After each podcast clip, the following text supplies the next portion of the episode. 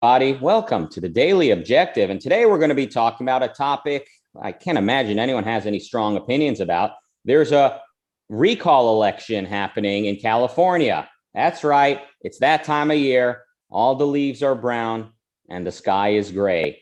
Get out there and vote or mail it in. Um, I take it I'm supposed to be excited about Larry Elder. That's, you know, I was literally just driving out before we got before we began the show and I drove by the Viper Room. That's, you know, that's where the the hard asses hang out. I think Johnny Depp owns it. Or maybe I'll find out uh through during the show, but it's like uh it's like the one of the last rock and roll spots on earth, the Viper Room and the the marquee says Governor Elder. Hmm. Wow. A new age is upon us. Over over the Viper Room? Over the Viper Room? Yes, sir. Wow. Okay. And if you're wondering who that is, let me introduce the co-host today. Uh, first, we've got a guy who he's a native Californian. You know, local boy makes good. They said in uh, in North Hollywood. Finally, one of our one of our own makes national prominence. Please welcome Hollywood's Mark Pellegrino. What's up? Excited and here to help us understand it is a guy who, frankly, is not even American himself, but seems to have a lot of opinions about our business. Please welcome Nikos Sotirakopoulos. Hi everyone. So today my role is just to give you some of the facts, so that so as to understand what is this recall election. So what is a recall election? So recall elections are something which is very unusual. I think it's only the fourth time in history where we have a recall election for a governor.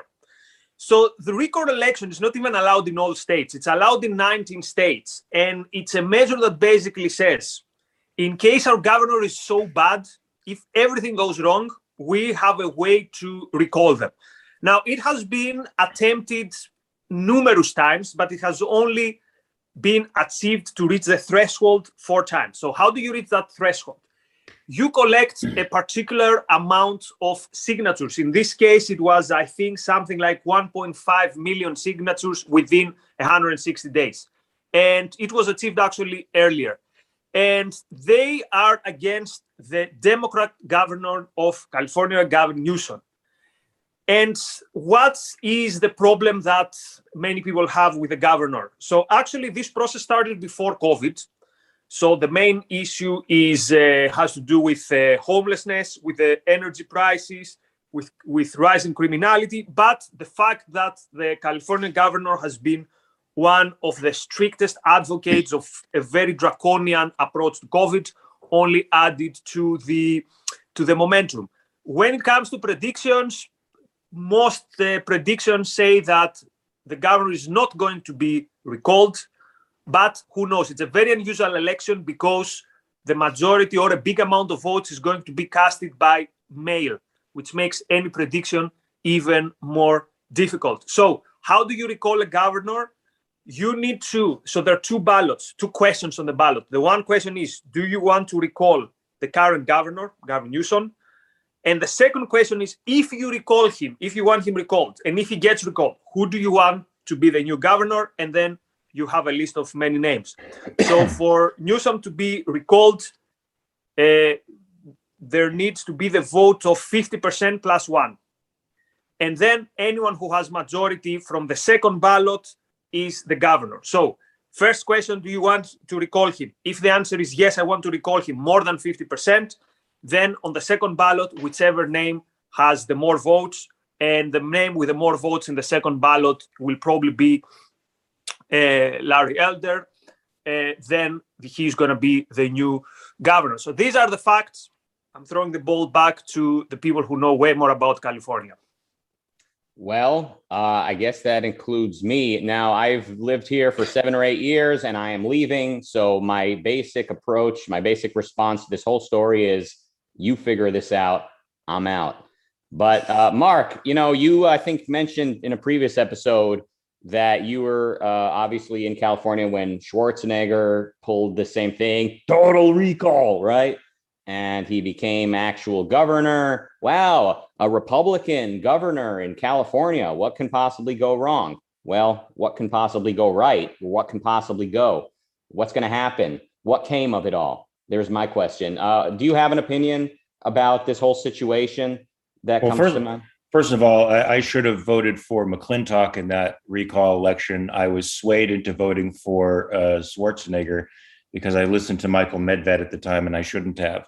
The man of real principle, the man I think who stood for quote unquote conservative ideas, such as they are. I mean, you and you, we all know that that's not not really saying much, but it was certainly saying a lot more than Arnold Schwarzenegger, who turned out to be more of a a, a rhino, uh, Republican in name only and uh, proceeded to you know pretty much carry carry the banner for the left. Now Larry Elder is a very different story. I think Larry Elder identifies as a libertarian. I think he's had to take up the Republican mon- moniker um, because that's where the money is and that's where the support is. Unfortunately, he does hold some positions that are uh, that are in in sync with uh, Republican positions. Uh, he's um, he's uh, anti-abortion and um, he has some other ideas that I think are a little hokey, but in my view, don't really affect uh, the state of things here. What's what's most important is he, I think, will. Uh, I don't think he could do much, you know, given the fact that the legislature is all of one party, but I think he can significantly slow down the regressive progress towards uh, energy scarcity and uh, perpetual droughts and uh, growing homeless populations, increasing crime and disease in the streets, and all of the trends that uh, that Newsom and his Democratic compadres have been setting in motion.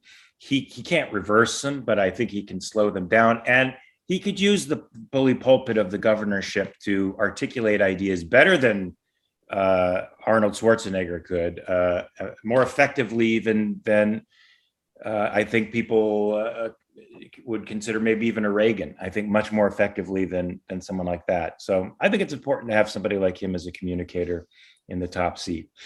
Wow. And Reagan used to give uh, a lot of wonderful speeches back in his young back in his day. So uh, the fact you like Larry Elder more than Reagan, sounds like, is interesting.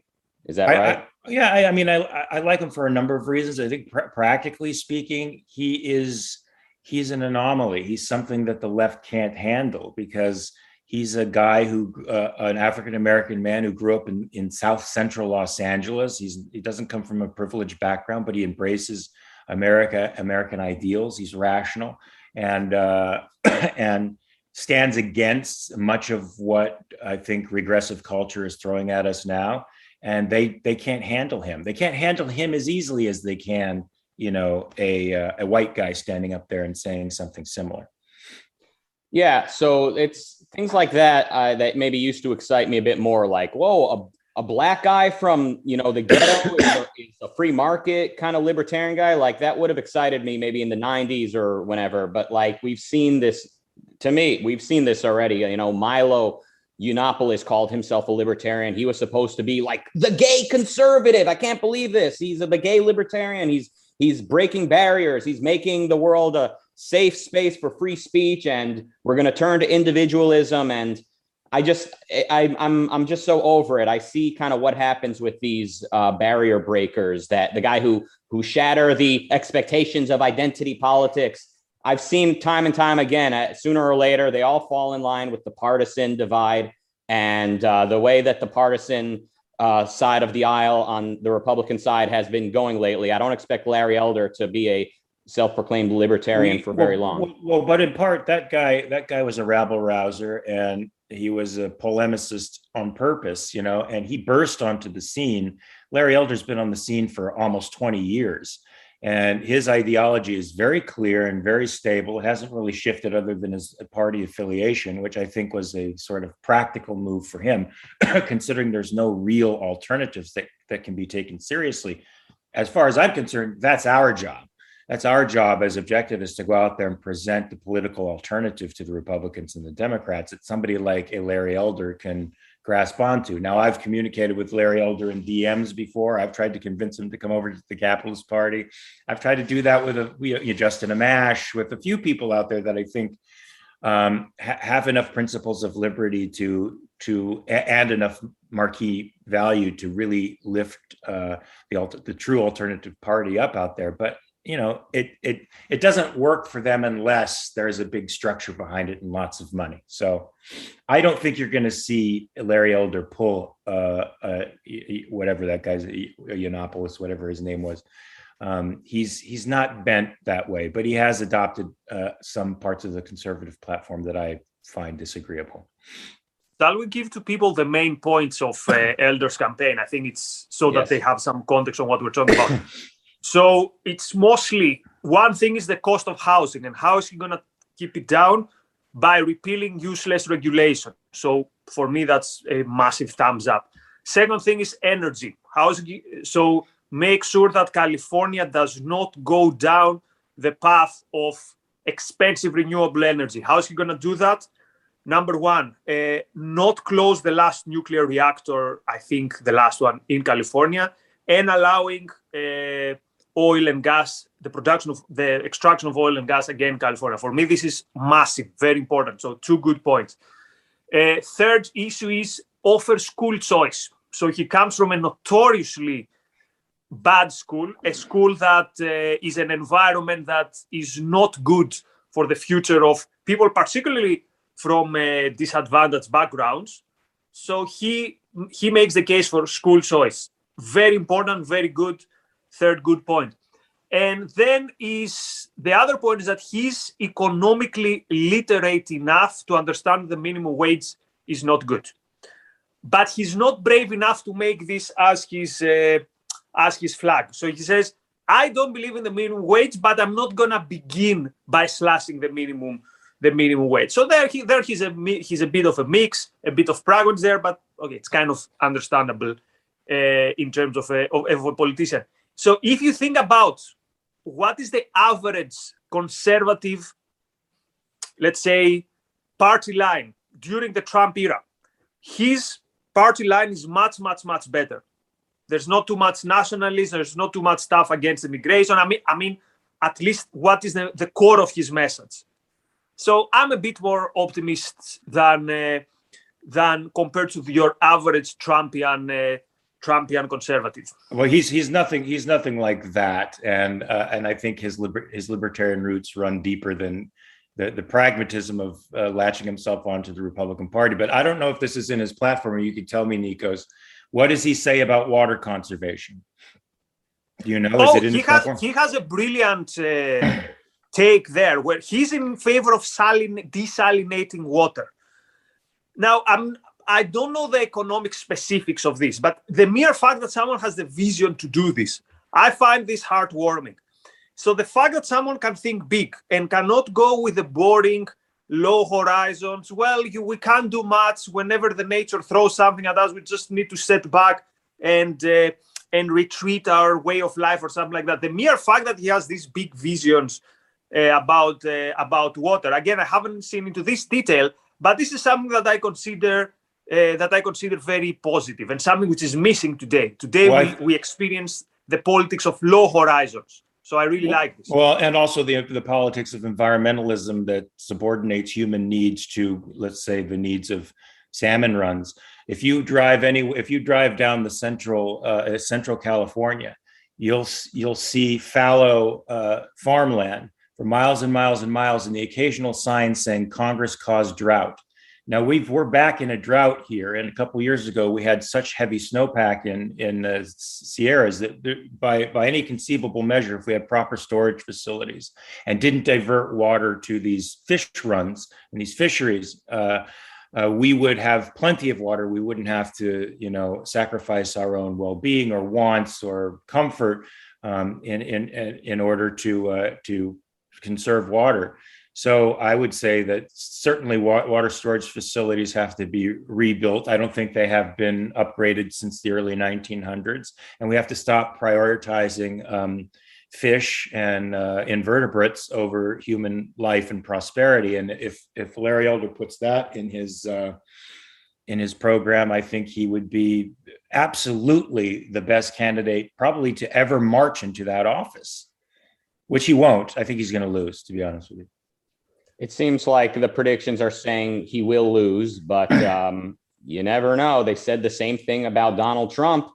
A couple super, few super chats. We got Marilyn with five dollars. Thank you, Marilyn again with two dollars. She says that describes most of them. I don't even know what she's responding to, but I agree. It does describe most of them. Louise with four pounds. Thank you, and Jonathan with four ninety nine. American. Thank you. Tessie, is it pronounced? Thank you for the four forty nine. Now, um, we know that like Democrats or leftists, they have the the race card. Like when if you're not on board with them, they call you racist. And I think recently Republicans have come up with their own card, which is voter fraud. Anytime they lose, anytime they don't like the way things turn out, it's voter fraud. So I think they're already predicting uh, Larry Elder will lose by voter fraud. Uh, I think he might have made a remark or two uh, to that effect, which is very disheartening, which kind of uh, takes a lot of my enthusiasm out of it. Uh, something Yaron Brook has said, which I agree with, is that one of the effects of Trump is that Republicans need to please the Trump crowd to, to have a place in the Republican Party. That's one of the residual effects. And it's true. So you can't today have Larry Elder running as a Republican saying, okay, forget about Trump, forget about all this, uh, you know, conspiratorial nonsense. Let's get back to maybe what the Republicans stood for 10 years ago. No, he would he would uh, get uh, run out of town. Um, so it's uh, you know it is disheartening to see that that's taken place. Also, thank you, Marilyn, for two dollars. She says Tazy. Thank you for that. Um, yeah, and you know, and of course, uh, you know, I I'm the bad guy for for pointing these things out, for complaining about Republicans. If it wasn't true, like if it wasn't, uh, if if my point that Trump has changed Republicans, if that wasn't true, then why would people jump down my throat when I criticize Trump. If Trump is history, if he's not relevant anymore, right? I could run my mouth about him and nobody would care. But the fact that even people who watch this channel are so protective over poor Donnie Trump, uh, I think tells you the effect Look, that he's had. But even before Trump, I, I used to I used to watch uh, uh, Laura Ingraham and some of the pundits on the other side extol the virtues of populism. So Trump is sort of uh, is the is the ugly demon child of a movement that's been brewing there for a long time. Both sides have accepted um, spoil system democracy as the as the right way to go, and they're just they're they're trying to claim the supremacy of the biggest group uh, in order to dominate politics. So this populism has been going on for quite a while, um, and nobody's nobody's stopped it. So we so we now see Trump. So the, the ultimate uh, version of that. Yeah, a bit of a need for some devil's advocacy here at the same time, though, without the energy of the fight back that this whole populist appeal has had in the last years, I don't think we would expect that we would see even the possibility of the discussion about recalling a democratic governor from California. No matter how abysmal his record is, no matter how bad the way he treated the whole COVID issue is, I think that there is something in this energy that a populism has brought to the conservative movement. Unfortunately, it's a populism directed towards populist slogans, not good slogans. Yet, every now and then, you can find someone who looks better than that and he can ride this wave of this energy. And that's what I see Elder doing. And another question which we didn't have time to discuss. So, Rucka, if you're up for it, we can discuss it tomorrow. The politics of California in general we have in our mind California as a red state, not red like conservative red, red as is far left. But if you see it historically, and even till some decades ago, it didn't used to be this way. So it's a very interesting discussion, maybe to be had uh, tomorrow. How did California end up so, on the one hand, such a lefty state, and on the other hand, there are scenes that you see in the in the in the streets that remind you almost of Atlas Part 3. The homelessness, crime with people uh, it off, which is one of the reasons why most of the candidates play the law and order card, even even the governor himself. So these these are some interesting things that we could further uh, discuss uh, maybe tomorrow if we see that there's any interest and if Rucka you're you're up for it. I could try. I, don't know how much I have to contribute, but yeah, Mark, were you about to? I yeah, I don't, I don't know how much I would be able to contribute either, but it is the home of the UC system, and Berkeley was sort of the font of, I, I guess it was the entry place for cultural Marxism in California, and and and uh, for, for the growth of the Students for a Democratic Society and much of the the Marxist militancy that we see that is now just part of the structure was born, you know, in Columbia and and here, uh, particularly in Berkeley, and it got a lot of purchase, and it, it wasn't it wasn't put down. I mean, Reagan, when he was the governor of California, accurately called them spoiled children who needed to be, you know, spanked and put in the corner for a timeout. But nobody else in the in the administrations, uh, university administrations, let them uh, repudiated them. They they encouraged them and promoted them and let them grow, and now they're be- become part of the faculty and part of the activist uh, factories that are churning out these uh, numbskulls. And I, I, think there might be something to, also with the plasticity of the California Constitution. I mean, it's been amended what 700 times, something like that. It's it's literally it's literally the living constitution notion of what a constitution is which is to say no no no constitution at all. It's whatever the population decides in the moment.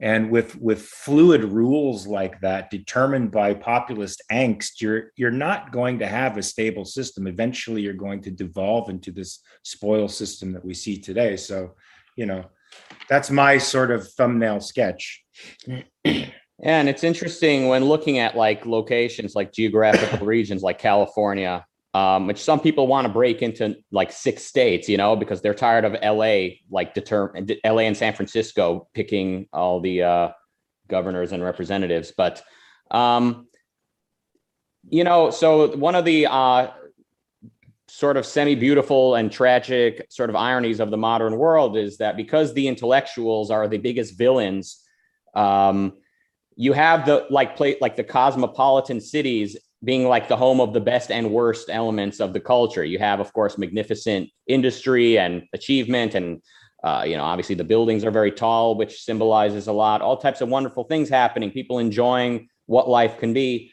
and at the same time, that's also where the intellectuals are so nihilistic and looking for any way they can undermine this achievement. Um, so you see, uh, places like California, they're the best and worst places in so many ways.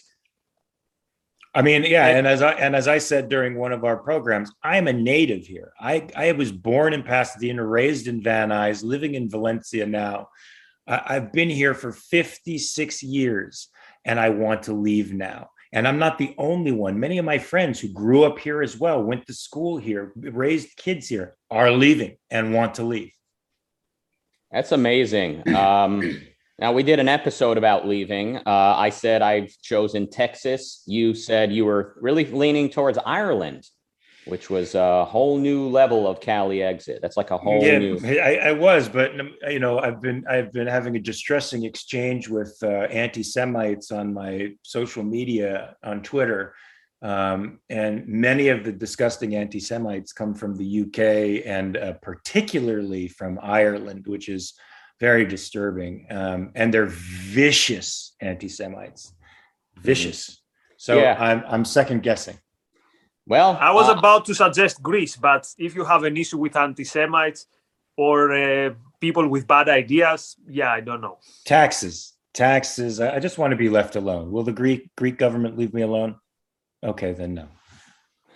That's interesting. Except if they give you the celebrity treatment that they give to people like Tom Hanks and stuff. So Greece now has this thing where they try to attract uh, digital nomads or people who, you know, they post on Twitter, my office for the day and it's the sea in front of which is beautiful. But so this government is, uh, so if you can, if you can make use of this, uh, so Greece is one of the most beautiful countries if you have a lot of money and if you don't have to work in Greece. So if you live in Greece but work abroad, it's it's blessed. Otherwise, mm, not really. Yeah, I I love Greece. I have a friend who actually lives there and does that very thing. lives lives there, but uh, has a has a place in uh, New York and a and a place in Greece, and goes to Greece uh, quite often.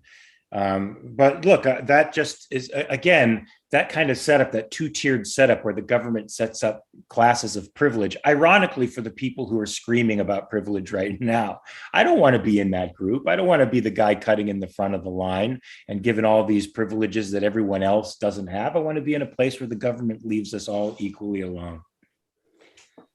Yes, and um, you know the Jews really do appreciate all of your support. First, with defending you know Israel during the uh, the violence, and then for ruling out Ireland. Sounds like based on their anti-Semites on Twitter. Uh, yeah, I hope the uh, I hope the people, the casting people over on those Netflix uh, Israeli series are gonna remember this type of support when it's time to cast the next uh, tall white guy uh, in the Israeli series that they're producing. Um, so. Who is one? Who is one of the biggest supporters of Gavin Newsom the, in terms of money on the table? Democrats, which a lot of them are Jewish. Oh. Is that what you're getting at, or no? No, no. Um, Netflix. Okay. The guy who runs oh, Netflix. Yeah. Wow.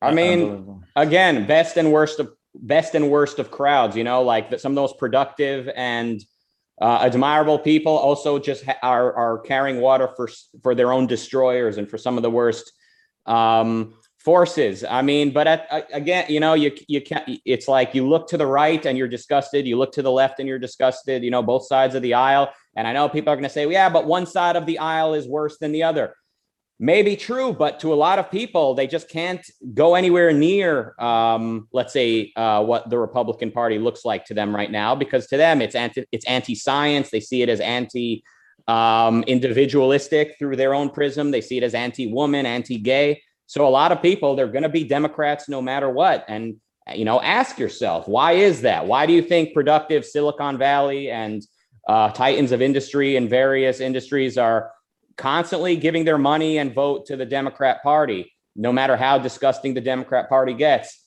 And ask yourself, is the Republican Party um, offering something that speaks to these people's values?